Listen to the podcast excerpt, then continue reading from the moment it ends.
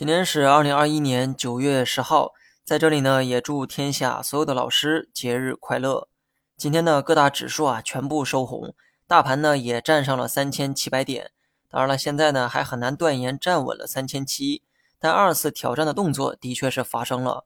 这或许啊就是技术分析的魅力吧，不去猜走势，而是尊重现有走势留下的信号。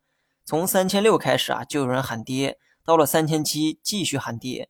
一个方向喊多了，总有对的时候。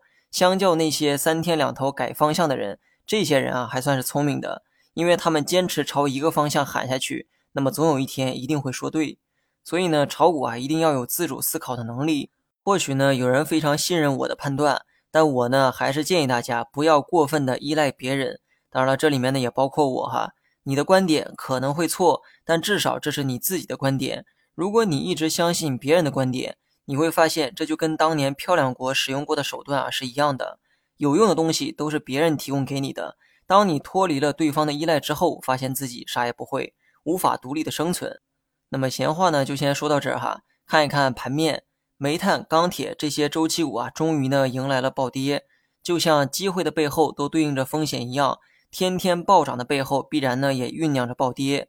如果说早期周期股的上涨是因为经济复苏和通胀导致的，那么现在这个上涨啊，更像是单纯的炒作。作为工业原材料，它们的上涨让上游企业的利润啊开始反弹。但是价格转嫁到下游之后，你会发现消费品开始难卖了。本来呢，人们的消费意愿就不高，涨价的话更没有人愿意花钱消费。所以周期股的上涨换来的是消费股的下跌。比如说食品饮料、家电、医疗，在过去几个月啊都是回调的走势。直到今天，你也很难说周期股不会再上涨。但也正是因为有了这样的借口，投机客的目标大概率还会放在周期品种。但投资投的都是未来的价值，立足于长线。产业上游和下游啊，大概率呢将会出现交替，也就是原材料的价格会下跌，随之消费品的成本呢也会下跌，而消费品的利润会得到逐渐的提高，反映到股价上。未来呢大概率是周期股下跌，消费股反弹。至于这一天何时到来啊，我也不知道。所以说择时呢是最困难的，我们要做的是择机，只要这个机会啊是正确的，至于何时买的问题呢就没那么重要了。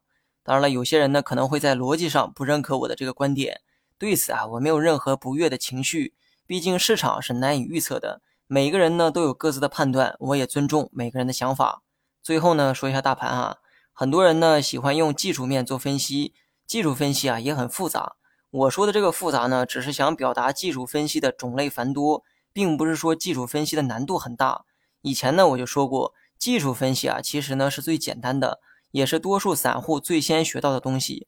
既然是简单的东西，你一定要学会简单的利用。想的太复杂，反倒会适得其反。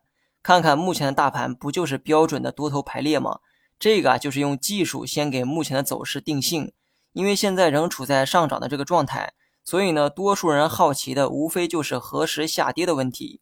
看见大盘的五日线没？盯着它就行。啥时候跌破五日线，你再去预期回调。没破，那就继续看涨，是不是很简单呢？好了，今天就讲到这里吧。最后呢，别忘了帮忙点个赞再走。